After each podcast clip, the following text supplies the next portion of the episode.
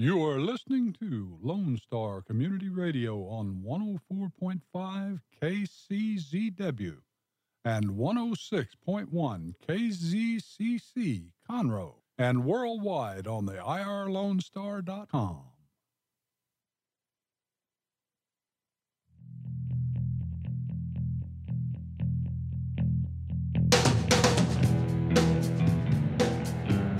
Good afternoon, and welcome to the Legal Connection with Toni and Cheryl. Uh, Toni Lynn Collins and Cheryl Ellsworth Jahani. We are here. Yeah.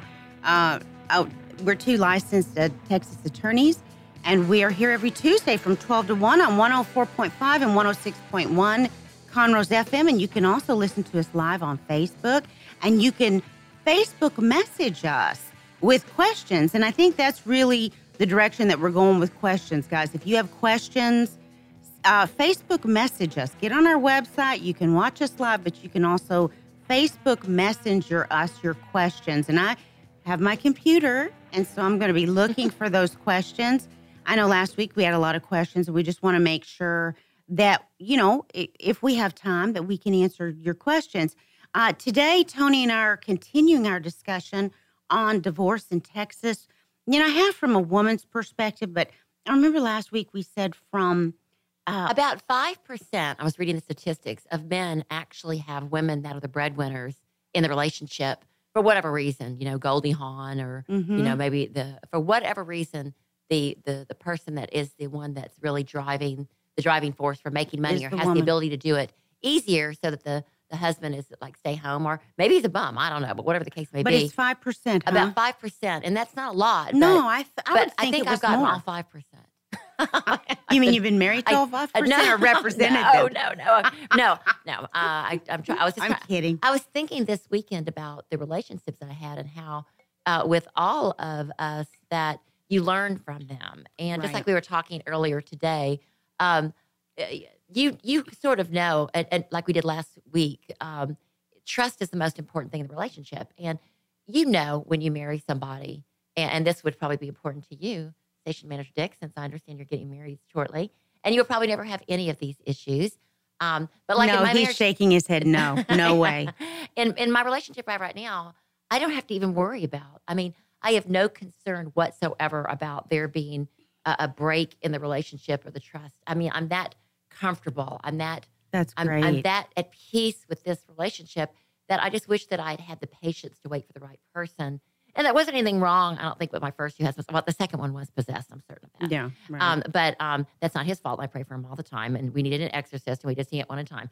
But um, but with the first one, um, I just don't think. I think we were we were better friends than we were spouses, and I didn't give it time. And I tried for 20 years to make it work. And I think what we were talking about earlier was I learned that when when you're in a situation where there is a, a breach in the trust, um, what my innate reaction is, and I guess it's it's not it's learned by some people, but it was something that I just had, is that uh, I don't talk. I will I will back off. So the minute I stop talking, and it should be the way with most people, if you're having a, a, a an issue with trust, you should sit back and watch what's going on and not be not be sharing everything that's on your mind because you're not sure if that's the the new enemy. It could be they have just suddenly become possessed, or there may be a third wheel that you don't know about, somebody that's Right. after your spouse. right. But it, you're, it's best not to open up that you have distrust because maybe you're wrong.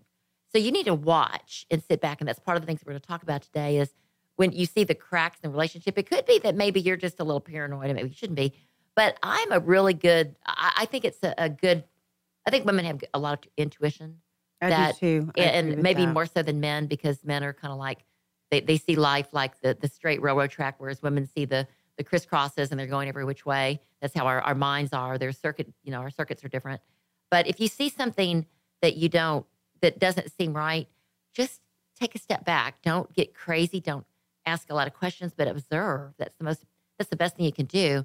And uh, that guy goes towards part of what we're going to talk about today, and that is um, if you see maybe there's some things going on, uh, like maybe your husband's hiding assets or your wife, on the other hand, we're going Mhm. to tell you how they hide assets Yeah. and how to, uh, what are the signs, which I wouldn't even have thought of some of these, but I should have seen some of these signs. hmm I think that's great because I think that uh, the person who's not the income earning spouse, and so I'm going to say women because you, That's you the just said majority, right? That that's the majority. Um, uh, they get blindsided and money gets hidden away, and they never even never even entered their mind Now, to go look to there. Say that, um, and I, it it- like in other relationships where I've you know handled the divorces or been exposed to you know their their facts, um, that the women who's not the breadwinner winner has got is stringing along the rich husband and and and hiding the money or saying they're spending it for something else or going out with their friends and socking away a ton of money. But ultimately, what happens is even if that that spouse, that bad spouse, because they're being bad, Right. um, ends up with a lot of money in that period, the breadwinning husband is going to be able to make that money again and leave that person in the dust. Exactly. And, you know, like you said last week on the show, I mean, if you think something's going on, you're going to, uh, you may be facing a divorce, a pending divorce, start saving money. Yeah. You need at least three months worth of money to live on to be, more than that. well, but at least three. And that's what experts say. I've read that and, and counseled people that you need, if you're working, you need at least three months of money Yeah. to survive Yeah. on. And that kind of, I, I didn't want to jump right into this, and I know we have some other questions, but it kind of goes right to uh, what we were talking about.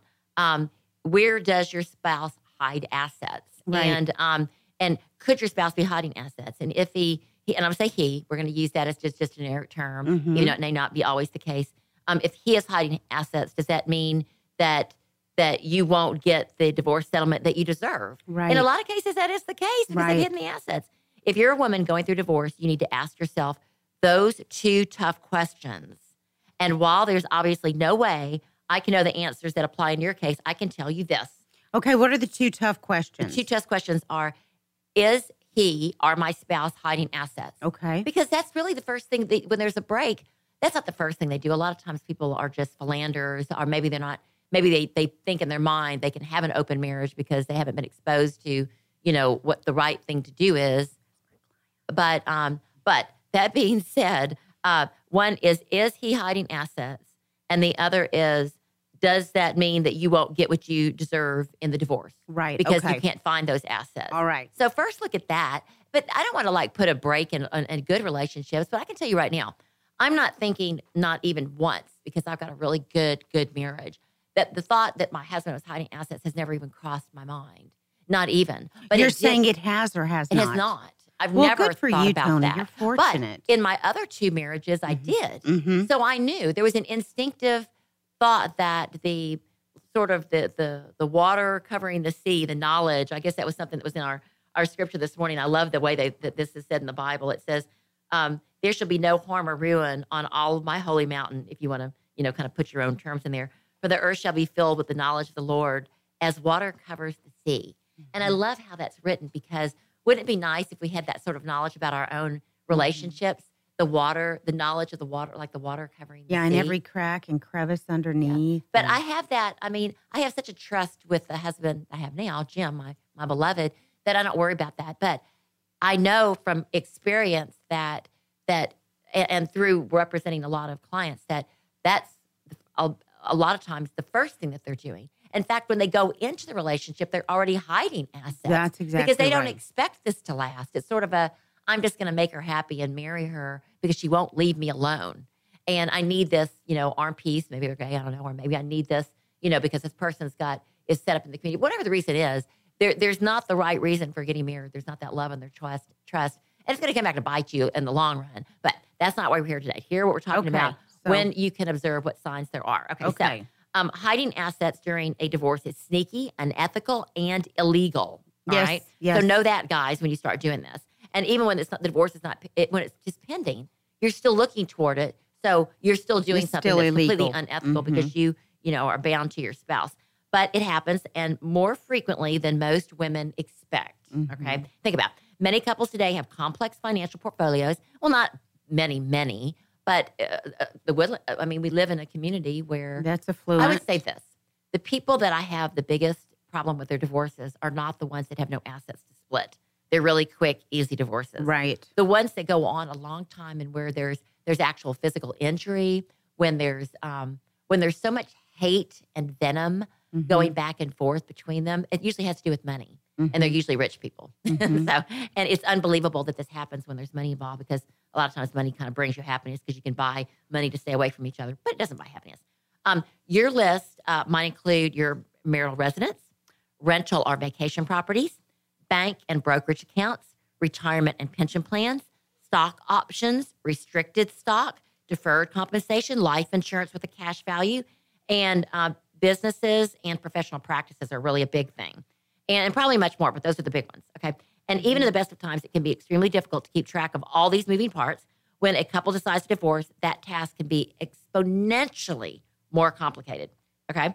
Um, now, unfortunately, as you go through your divorce process, your husband may try to take advantage of your situation by hiding income and assets. And we know that Mhm. it happens so much time. that Mhm. that it's, it's just it's hard to kind of stomach really. Um, Mhm. Now, how can you tell? There are steps that you can take to help ensure that you have an accurate accounting of your family finances. And for starters, be on the lookout for certain telltale signs that your husband has some dirty tricks up his sleeve. And make sure you work with a qualified divorce team, not just your attorney, but a team that you can trust and that there's a, a privilege where you're not discussing your finances that they have to disclose it. So it's helpful to have an attorney that uh, is also an accountant or a financial advisor. And they're more expensive, but in your situation, if money is involved, a Mhm. lot of money is involved, you may need to do that so that you have that privilege, right? Right. And um, to help ensure, anyway, the, the team is to help you ensure that you have the professional expertise and the support required to receive a fair settlement. Okay. Now, um, I know that what we were discussing earlier is a lot of people get referrals by from other attorneys for attorneys and from other people that have had good experiences with attorneys, but that can that may be that they're on the side where the money is. You really have to be careful about who you select as your attorney because, and even as an attorney, I mean, we know that it's it's well meaning. Most attorneys go into this with with a good spirit and a good heart and are very ethical, but uh, many times that money is the root of all evil, and love of money The is the root of all of evil. Mhm. And um, and they see, like we've discussed the last few uh, sessions that we talked about divorces, um, that part of your estate should go to them in attorney's fees. And it may be that your attorney is feeling overwhelmed because you are uh, in such a, a an emotional state that you're not explaining your situ- situation very clearly, and they're having to put a lot more time into it Right. than they should, and so you're sucking the life out of them as an attorney. You're sucking Mhm. the life out of them Mhm. and um and so they they feel like they need to charge a little bit more and that's but their price per hour should have already considered that Mhm. and what i've learned is a lot of attorneys that are friends of mine that are well-meaning tend to not tend to but have in the past gotten sucked into this also where they're not doing a good job they are basically so frustrated that they they're like i'm not going to go to court for you again until you pay me this much more because they know what they're in for Right. but that's not right. It should be hourly. It should be fair. It should be something that's quantifiable. And if you see that your attorney is is not treating you fairly or you feel that way, Mhm. just like with your spouse, because you now have a relationship with your attorney too. Um, you may not want to be the first one to confront them with this. You may want to consult with a second attorney, Mm. or maybe even a friend of yours, an attorney, or maybe your clergy or somebody that's been through it to find out are these signs that my attorney may be taking advantage of me? It may not be just my my husband's taking advantage of me. My attorney may be also, or maybe the attorney referenced expert, the CPA or the financial analyst. You don't know, but if you feel it, you need to ask. Even I say pray, but sometimes in your heart you don't hear the right things if you're emotionally involved in it. So you need to ask somebody that you trust, or maybe just pay another attorney for a second opinion. Well, not it's like it's like their work. last last week we talked about that case that's going on in Montgomery County, Mhm. and I know in that situation, the woman that is involved in the divorce had uh, owes her attorney thirty five thousand dollars. Um, they put up some properties to be sold, and in the event that the properties are sold, the attorneys for both sides will Mhm. split the profits. But when he found out, Wait, wait, come back. The attorneys are going to split the profits of the Mhm. properties as their fee. uh huh, That's unethical. I think that's in the canon of ethics. They can't do they that. got the court to agree to that. Oh my Oh, but listen, but then that was in when Montgomery County. uh huh when her attorney unethical. found out that his attorney, the other side, uh, he owed them the husband owed them seventy thousand dollars. Then and she only owed him her attorney thirty five thousand dollars. He asked for a thirty five thousand dollar upfront cash retainer, a trial retainer is what Uh-huh. he called Oh. it.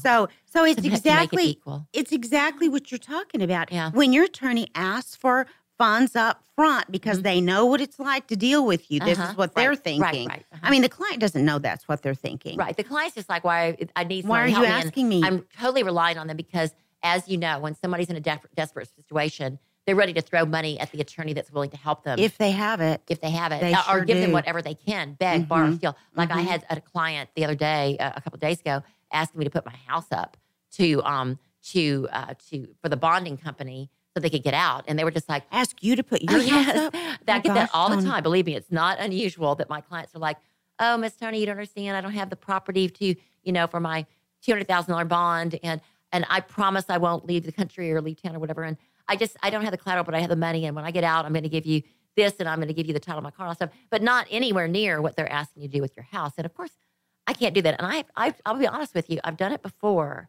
and I was in such a state of panic that that these people that I really didn't know that well were going to skip town on me that I never did it again. And um, I certainly don't do it now. And I I'm I'm so weak about helping people that I have to actually call their relatives, not the direct ones that are asking me for the money, and say, Right. what do you have? I ask them, what can you tap into so I don't have to be on the hook because it's gonna it's gonna hurt me, and even though I want to hurt them, I'm doing the best I can. But that being said, um, attorneys, uh, well, a lot of times will have a bleeding heart and help you, but a lot of times they won't. And what they do see is they see the other attorney working maybe not nearly as hard. You're doing all the pleading and stuff, and they're making a lot more money. And then that's when you get into a real pickle because the attorney that that you've got is saying basically in their mind, why are they getting more Mhm. when everything's basically going to come out the same? I should get the same, and that's when they're asking you for more. And so it just uh, it, it it's it's a bad thing because now you've got the attorneys are your fiduciary basically the guy Mhm. representing you or girl representing you is now kind of tied into your finances because they know knowledge is power.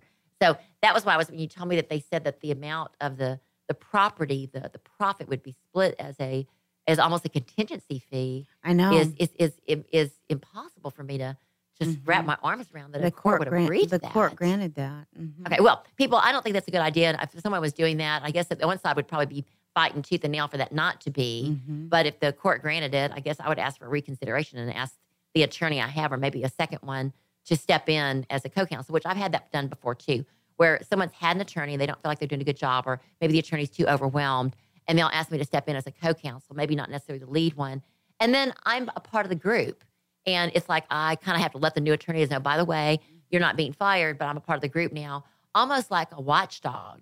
Like I'm, I'm kind of there to keep things intact, and that's money too. It's a part of, you know, it's a part of what you know I'm being paid for, uh, and as long as you have a full understanding. But where I was going with this is that you sometimes do not want to tell your actual attorney that you're questioning their ethics, Mhm. and that would be for me too if somebody questioned mine Mhm. because um because they may not be your friend. You have to Mhm. see who your friend is. You don't know what evil spirit has introduced itself into somebody because when money's involved, you never know. It Mhm. always goes crazy. Now, that all being said, Mhm. uh, let's just say that you've got somebody, and I'd like to think that we're completely ethical because because life is not peaceful unless you're doing the right thing, and so I'm Mhm. not going to be doing anything wrong. And on the other hand, maybe your attorney doesn't know they've done something wrong, or maybe you've misjudged them, Mhm. and you need to do need to talk about that. But all that being said, Mhm. um, that you, you communication is important, but before you jump the gun and, and almost accuse, because no matter how you say it, it's going to sound, accusatory. You may want to ask for a second opinion. Maybe I'm looking at this wrong, but Mhm. don't go to your spouse when you're divorcing because they're, you know they're not. We've seen that happen too, Oh, where you've got uh, the maybe the sister of the spouse that you think that they're aligned with you or the family, and they're really not. Blood's thicker than than that piece of divorce paper, and they in most be situations, but I know some situations where they, you know, I mean, the situation was so bad that the, the guy's family did, you know, they were they were the ones you could trust. Yeah, I always say go to an outside source, and whether that be the church or a second opinion, somebody you don't know, a friend. um, or wh- whoever, just a good friend, Mhm. uh, kind of run it by somebody else if you suspect before you open your mouth up. Silence is golden in these situations. You, Mhm. you shouldn't be disclosing information to your enemy uh, because they'll use it against you later. And a lot of people make that really bad mistake that they think they're chumming up with somebody that's their friend and they're going to help them, and they turn around and they stab them in the back. So, women, just know that you're in a vulnerable situation. If the very person that you married, that should be your one and only that you trust, is stabbing you in the back, you really feel like you have nowhere to go. Church is the first place I would go. Just you know, pray because that's you may get some direction. And in fact, you will if you really listen from your heart. You may get wisdom, direction, and grace. But you also may that that wisdom, direction, or grace may send you to a, a second attorney or professional that may be able to guide you. Okay. And now, um, I know that Dick was saying we have like a couple of minutes. Are we ready for a break? Okay. okay. Well, we're going to take a break right now. Um, and we will be right back on the Legal Connection with Toni and Cheryl.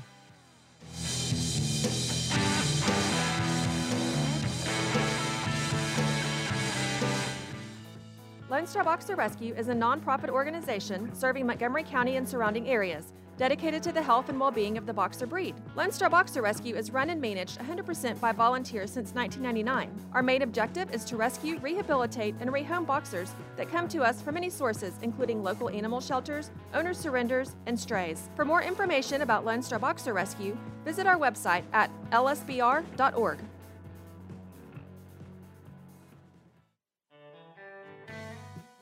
A Lone Star Community Radio is Montgomery County's radio station with talk, music, weather, and traffic for Montgomery County. Have a question or comment about one of our shows? Want to know how to reach a host? Just contact the station at irlonestar.com or call in and leave a message at 936 647 3776. Get involved with your community with Lone Star Community Radio.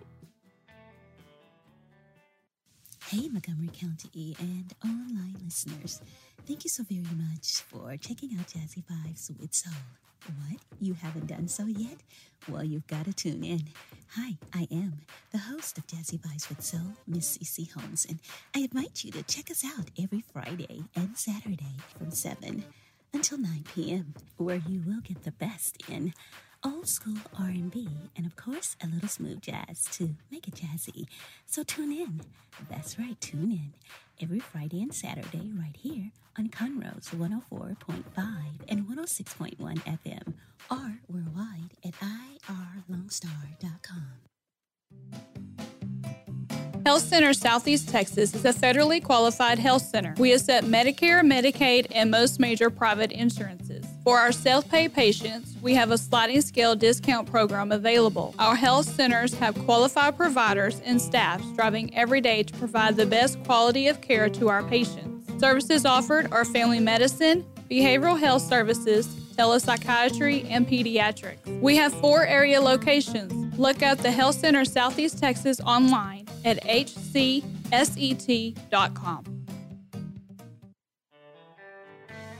Don't forget to download the Lone Star Community Radio app from your Google Play or Apple Store. Bring Montgomery County's community radio with you anywhere with your smartphone or tablet. If you are in the Conroe area, tune in on FM. That's Conroe's FM 104.5, 106.1. If you are on the computer, bookmark irlonestar.com as your internet radio station. A Lone Star Community Radio broadcasting 24 7 from the heart of downtown Conroe, Texas.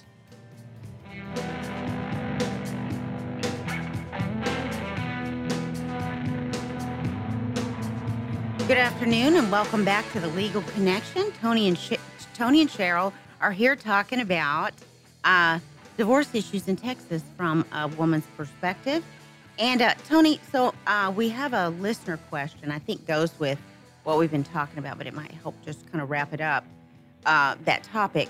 What can be done to handle divorce cases whereby it is clear the corporate issues are too complex to be fully addressed in a family law court? That happens. That's I've all the time. So many cases like that. In fact, in my own experience, it happened like that. Um, Mhm. In in uh, you know, I would be the first to admit I've been married three times, three times Mhm. the charm. Um, the uh, the first one had businesses related. A lot of when Mm-hmm. it, you know for 20, 25 years with somebody, you are probably at some point going to start a business with them or uh, uh, entrepreneurs. Uh, You Yeah. know, that was kind of what I was drawn to anyway. And then uh, the second one had uh, we had a, a law a practice together. Mhm. And so there was a, a lot of, of corporate, um, there was an, an issue as to the money and the corporation. And did the, the, the attorney that I hired was the, and I had very expensive attorneys, were they equipped to sort out the, the accounting and the corporations and split out all these different entities? And, right. and they weren't, but they, this is how you handle it. Not that they weren't, because as attorneys, you're exposed to that. But, and this is ones that I've handled too. But what you do is you get, um, you can do it two different ways. You can get an attorney, a, a second attorney, so that because it can be that complex that it, it has its own life. You can get a second attorney. Um, well, let me go to the first. The first line course of action is not to get a second attorney. You have your attorney and you hire a, a financial analyst, a CPA. They have an expert that they usually use. They have there's several really really big renowned ones in Houston. Mhm. That's where there's so much money with oil, you know, Mhm. multi-billion dollar company, what have you. Um, they'll get a, a specialist in in in assets, uh, someone that's got a law degree but doesn't practice law, but is a CPA or financial analyst, and they they they go they they um, analyze and determine the value of the corporation by going to the futures and the past and who put what into it. They break it down, Mhm. and so they are very expensive, though. I mean, beyond expensive. Well, you could also instead of a CPA, you could get like a business valuator. You know. That's what they do, though. I've- They are business. They are business evaluation experts. okay. and so you you so or you get your attorney to bring them on, Well, they usually the attorney has somebody they've used before. They have a working mm-hmm. relationship with or them, the court will appoint them. one if there's a And disagreement. usually, I fight anything court appointed. I know that's bad, but I feel like they're on a Rolodex, or they know them, or they may not have the skill set. And I don't want the court appointed because I'm stuck with them. Whereas if I, on my own, can choose somebody right. based on their credentials or a reference, and I found references are probably the very top um, tier of what I go with. I'll find somebody that I trust that's been through a divorce, that Mhm, had a lot of money was involved, mhm. and and just like with my house or anything else, plumbers, electricians, I've learned that if you get a reference, uh, maybe not two or three, but somebody that, that's been through it, then that's your best. and so then your second option. So your first option is get a business valuator, CPA. well, your first option is to keep the attorney you have, or find the attorney after getting references, and get a and they have an expert that they use Okay. that they've had a lot of good um, results with because they've already got a relationship and they're telling you, I trust them. and so your second option. Your second option is that you have your own attorney that you still trust and respect and are working with. And you really don't want to change attorneys midstream if you don't have to, because it's really expensive to get it going again. Mhm. And and that really looks bad to a jury or to a judge that you you keep dropping attorneys because it looks like that you're the you're somebody that can't be consistent. So you don't want to switch horses midstream if you don't have to. Uh, so which is why you want to I like to layer it as opposed to get rid of. There's less hurt feelings. They've got the background. You can still hold them accountable if they're still your attorney for things they were supposed to do. That kind of thing. Um, the second thing is though that you have an attorney that you're using, and then you go out and you find your own expert to help do the business evaluation. And again, it doesn't have to be an attorney, but there is an attorney-client privilege. But you may not need an attorney-client privilege. Well, Toni, privilege. don't you think that that you should file, uh, get your attorney to file a motion to sever the the cases, like into the corporate and the family, or a motion I don't like that at trials? all. Why? I don't like that at all. I like to keep it all the same because the reason for the the union and the you know that culminated in the, in the fracture of the marriage is all probably a part of why the business, if it was started together in particular, um, it's all intertwined, and so you wouldn't want it separate because you're retrying the same issues again over and over. Now it's different if the person had their own business and you got married and the business was on its own. Let's say uh, a rich oil and gas man had oils wells that were pumping for 20 years and you married him and they're just collecting the royalties. Well, that's really not your business. I mean, Yeah, truly, you yeah. married into it and you get the the benefit of marrying into that income, but it's not your business and it's their separate property and everyone knows that's the law. Unless your time, toil, and sweat and what have you went toward that, then really you shouldn't. If it was operating its own, you're not going to get it. Um, if you help develop the company, it's a completely different story. Then that's really Right. part of the marriage. Right. That was part of your lifestyle. right. I don't like to split those out. I like them to be one and the same. Although the issues should be tried, and they are separate issues about reimbursement and contribution. They'll be they'll be treated separately in divorce, and that's the mo- that's mainly why you're going to have a jury in a divorce, not because there's going to be a property split and there's fact issues. right. But but not. I don't like to split them personally. I like to keep it all together. But you can do it separately, and I've seen it hap- happen Mhm, separately. mhm. And it may be a good idea sometimes to do it separately. If you see that your your particularly uh, your particular attorney or your set of attorneys or your team of attorneys is not doing well with this particular judge for whatever reason, Mhm. then you may very well want to sever and go into a separate court so you have two different judges you're dealing with. That's Mhm. not judge shopping. Mhm. That's a good business decision Mhm. because you may win on one and fail on the other. Well, well, because the concern that I know a lot of people that I've talked to uh, have stated, and I, I hear this often, is that the corporate issue, the civil, i- i- is can't be adequately addressed in a family law court. that it needs to be severed out in, into a civil well, no, law it court. can. Of course, it can. Any court of law can, can look at the facts. And uh, is your judge savvy enough? Have they had enough See, that's experience the with this? problem. The ones in Harris County that were on the bench for 30 years have heard it all. Well, So, I'll tell you have. what, the people, I and I really do hear this, and you know, people are always saying, "Hey, did you know there was an article written about family law courts and how they can't handle, um, Yeah. uh, complex, Yeah. uh, divorces because you- the corporate issues what I have and blah blah seen blah." more more so is the bias of the judges to the attorneys, not uh, and maybe even the particular client. The judge just doesn't like them for some reason or another, right? and it's and the judge's decision is made whether or not you like it or not. And everyone's not everyone, but if you've been in court and you've been you've had a bad ruling, uh, many times you just can't understand it. You're like, uh, the facts are clear; they clearly support our position, and we didn't do anything legally improper or wrong in getting this evidence in. Then how can this be? And you've got to go to, and this is really bad. But one of my dear dear friends who was an attorney for like 30 years, who um who I rely upon for his opinion and. And, and he, he's amazing because he is always right. He's always helped me, and what he's told me is true he said he had to get out of the law business because the judges um, look at who gives campaign contributions and who has the higher one. And you know, the running joke is, uh, well, you, the judge tells the two clients in, when in a conference in their their chambers, you know, are the two uh, attorneys, you know, I need I need to disclose this to you. This attorney gave me ten thousand uh, dollars in a campaign contribution. He just gave it to me, and you know, I don't really think that's fair. And I've got to disclose to you that this attorney only gave me five thousand and uh, so I want to give you the chance to to raise the other five. You know, basically, That's and that's they look at it. And I worked for judges before, and they do look. And I actually heard the judges say in chambers, "Go see if they they made a campaign contribution." So it could be that that your attorney did that, and that they're swayed that way. So you don't know all the time. The good thing about what's happened in Harris County, and I hate to say this is a good thing, but because we they almost all of the you know the Republican judges were voted out this election, we've had a, a, a whole wave of new judges that have come in that are Democratic and are, are Democrats. So uh, I won't say whether that's good or bad. I'm a Republican, but the people I know, I know a lot of the attorneys that became judges. I like them a lot. I don't. I didn't even know they were. Maybe they ran on the Democratic ticket because they knew they could win because that was the wave.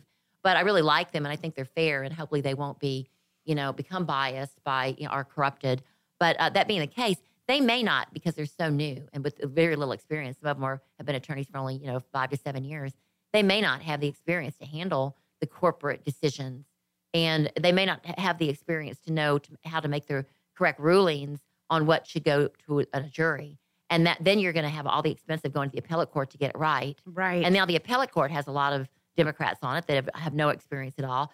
So you may end up in the Texas Supreme Court, which I've seen cases that have gone all the way to the Texas Supreme Court, and and my clients have won in the Texas Supreme Court because they got it wrong in each level below. So you can't give up if you've got the right facts and and, and you know it. But but that being the case, um, I want to talk about how assets are hidden because Okay. that kind of goes to what we were talking about in the beginning for you to on the most basic level in your marriage. This is you have to help yourself. Don't rely on your attorney to be able to dig this information out in discovery. You have to help them. We don't read minds. right. And you can ask for discovery. And I guarantee that other attorney, if they do the right thing, they're going to hide or they're not going to answer or they're going to they're going to do what they can to be behind that wall so you can't find those assets because that's what attorneys do. okay. I mean, it's not that they're bad. That's what they're hired to do is protect their client. Okay. Mm-hmm. So what the, uh, uh, you know, there've been some suggestions that, um, that it, a lifestyle ana- analysis uh, should be made to conduct, uh, uh, to conducted by a financial fi- uh, divorce planner or a divorce financial planner. Get this right hmm and uh, to get a clear picture of your standard of living and whether you need alimony or not, and if any assets could be hidden, or you know the reason, uh, uh, you know, so that you can, so that your attorney for your case can analyze your marital living expenses and connect those expenses to all the known sources of income, assets, and loans. hmm And when you do that, um, you it's it's pretty easy to see who's got the who's got the heads up in the in the relationship on who's making the money and that kind of thing. Now, if Mm-hmm. the amount of living expenses exceeds the amount of the known income, assets, and loans, that should be a giant red flag because that means that there's there's not Money there's some income that's not being disclosed.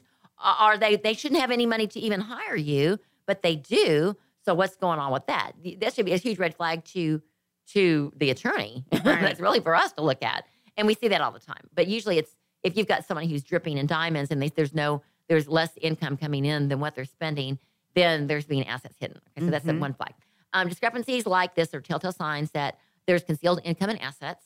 And the goal of this lifestyle analysis, in essence, is to determine if the amounts of reported income, assets, and liabilities are sufficient to run to uh, to fund the marital lifestyle. Now, you know that there's assets being hidden, like a, a case that we recently handled sort of together. We were we, it was first my client, and then your client, that kind of thing, where we knew they had a a lifestyle where they were vacationing and they had several houses and cars, and the, the kids were going to private school, but they were they were getting ready to declare bankruptcy, but there was income coming in. That tells you that there's cash money coming in Yeah. and they're using it in that way. That's really bad for the spouse that's not making and hiding that money. Unless, and what happens a lot in these situations too is that very astute and unethical uh, spouse, usually the husband in these situations that we've dealt with, um, are setting up uh, companies using the wife's name as Mhm. the president because they've already got a bad record and they're trying to avoid judgments and stuff. So, women, hey, Mhm. even though that has nothing to do with divorce, it has more to do with marriage Mhm. um, before you marry that uh, that person, I guess men too, you want Mhm. to look at their background. Just be, you trust them, but don't trust them that much. You're not married to them yet. You want to look to do one of those. Go to one of those websites like BeenVerified. You don't have to hire a private investigator. Save your money. right. Just look to see if um, they have any judgments. Go to several counties. Look in surrounding counties, counties where they've lived before. Look to see if there's any civil judgments, any if Mhm. there's any criminal judgments. Do they have any Absolutely. history? Is there some? Um, ask them if they're honest with you. And I think this would be a little bit uncomfortable. I've never done it with any of my husbands, but um, asking for a credit report would almost seem like they're a gold digger. But that you almost need to do that to see if they're using someone else's name and Mhm. if there's any fraud going on. But I think that if you go to the federal sites, the court sites, the the local sites, eviction sites, um, you can pretty much see um, if they've got something going on in the background that you don't know about. Mhm. And I also think shady characters hang around your friends when they're good friends or people that don't have jobs that have a lot of money. You know, if there's something shady going on, that's also a sign. But these are things that you should know before you get married. We're talking about after you get married, after you've lived with them for a while, and you're not really sure. Uh, and uh, the best thing that we can suggest is, although communication is really important, as all um, uh, counselors tell you, the first thing you're going to do is not just like with the police, take your fifth. You're not going to communicate. You're going to sort of watch and observe and Mhm. take notes. Okay. I, I So- agree. that being said, um, um, we're going to talk about. Uh, uh, I don't know how much time we have left. How much time do we have left We have about a minute. On, on this segment? Or Mhm. Totally about uh, 10 minutes. okay, good. We can go over like 15 ways people hide assets. Okay, well, we're going to take a break right now, and we'll uh, come back and finish our talk about uh, ways that people hide assets in a marriage.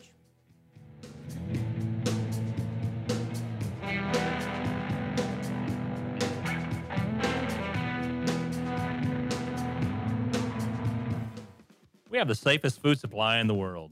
Strict laws and regulations restrict the usage of hormones, antibiotics, and pesticides within our food supply. Production agriculture practices and technologies such as the use of GMOs, which is not any more or less risky than conventional crop production, has allowed American farmers to produce more food on less acres in environmentally sound ways. Find out more online at pathtotheplate.tamu.edu. We are Texas A&M AgriLife Extension, helping Texans make lives better. The Texas A&M AgriLife Extension Service has been dedicated to educating Texans for over a century. In 1915, the Extension Program was established under the federal Smith-Lever Act to deliver university knowledge and agricultural research findings directly to the people. Ever since, AgriLife Extension programs have addressed the emerging issues of the day, serving diverse populations across the state. Texans turn to Extension for solutions in horticulture, agriculture, 4 H and youth, and family and consumer sciences. Extension agents respond not only with answers, but also with resources and services that result in significant returns on investment to boost the economy. Join us Fridays at 1 o'clock for the AgriLife Extension Hour.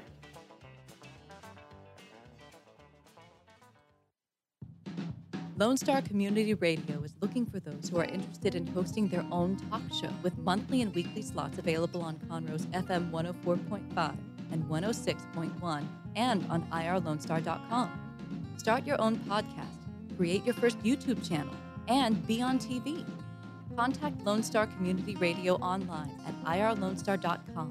or call the station message line at 936 647 3776. Welcome back to the Legal Connection with Toni and Cheryl.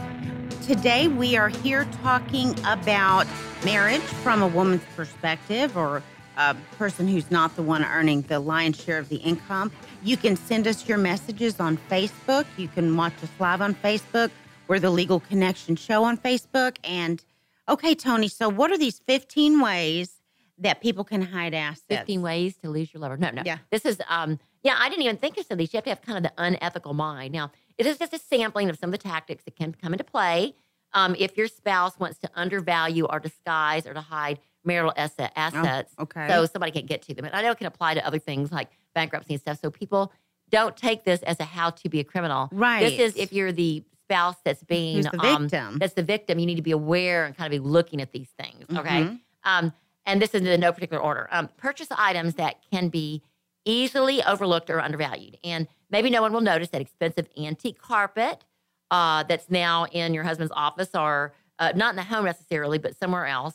Um, and were you wondering why he recently made these significant additions to his coin, stamp, or art collections?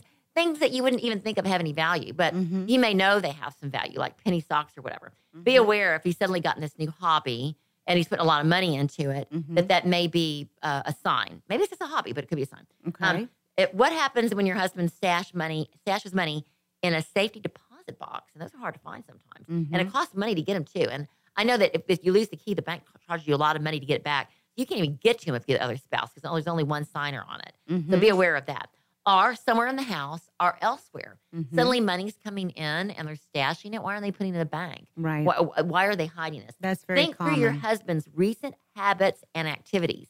Anything that leads you to believe that he's hiding assets that is that are that is actual cash, that may be a sign that he's not just trying to stock away for a, a you know a, a rainy day or Yeah. whatever. Okay, could be for you. So be aware and just take note and maybe take pictures with your cell phone because you may need to come up with that later. And I've had that with post divorce cases where um where the a spouse has found out that literally a million dollars in gold was stashed in a safe in the brother-in-law's house because it was taken over little by little Right. and they found out about it and it was like a four-year post-divorce action and they weren't able to get it because they didn't have enough evidence that existed but everyone said they had it but they couldn't prove it and the judge was kind of on the side of the, the woman that, that So they didn't take pictures. I see Uh-uh. taking pictures of cash. I don't know how you're going to prove that. I I'd lay it all out. They knew they talked can- about it. The family had talked about why is this gold hoarding? People talked about it, but then the family aligned with the person that was doing it because they had the money and they were paying them Good off. night. And so you need to be kind of aware of that if you can just get a picture without you know getting like killed or whatever. Uh, I watch a lot of murder mysteries, so that's kind of where we go with it. Um, all right, underreporting income on tax returns or financial statements. very common. If it's not reported, it can't be used in a financial analysis. Mhm. And they may be saying, oh, it's going to help you because we have to pay less taxes on it. That's unethical. It's illegal. If it's Mhm. income just reported, the taxes, it's not worth it in the long run to lie. God doesn't want you to lie. You're going to have to be doing a confession on it. And ultimately, we all know this. I say this all the time. We are here to serve others and to worship God. And it's all monopoly money. And it, after you die, so really, it's it, it- eternity is a lot more important than not underreporting your income and having to deal with this kind of crap and telling it to St. Peter. Okay, whatever. Right. That's my, my Catholic thing coming in, but it's not worth lying over. Um, okay, overpaying the this is I would never have thought about this. Overpaying the IRS or creditors.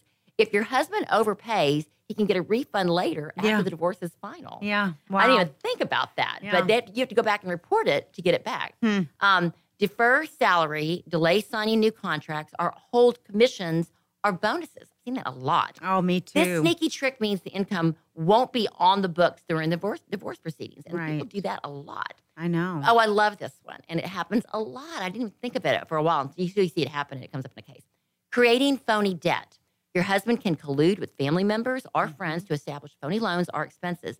Then he can make the payments to the other family members or friends, knowing that he'll get the money back after the divorce is final. Mhm. Happens a lot. You're dealing with the family member that's totally, they may not have liked you to begin with, so they're happy to see you go. It happens a lot with Mm-hmm. mother in law. debt. Yeah, it Mhm. does. The mother Uh, does not want you to marry her baby, and she's happy to help. Yeah, I've had clients purchase brand new trucks in their mom's name or uh, run up debt, uh, open new credit cards just to run up the debt Mhm. because the debt is split in the end, Mhm. supposedly. Yes. Oh, it's suppo- sup- split. That is Yeah. the worst, trying Yeah. to split the debt because they always say it was for you too. Anything Yeah. you do is going to be, well, I did that for you too. Or they'll Mhm. say, it was a business decision.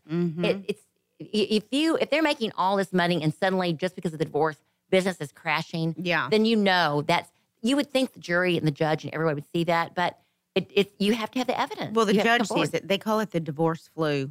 Yeah. The divorce bug. He's Yeah. got the divorce bug. Yeah, It's the judges though are like, well, I- they always tell you, well, do you have any evidence? They look right at you. Do you have any evidence? And it's like, my word. Well, I'm sorry, but it's your word against his, and I need more than that. And then, Mhm. so you really do need to be a little bit sneaky and get that cell phone camera out.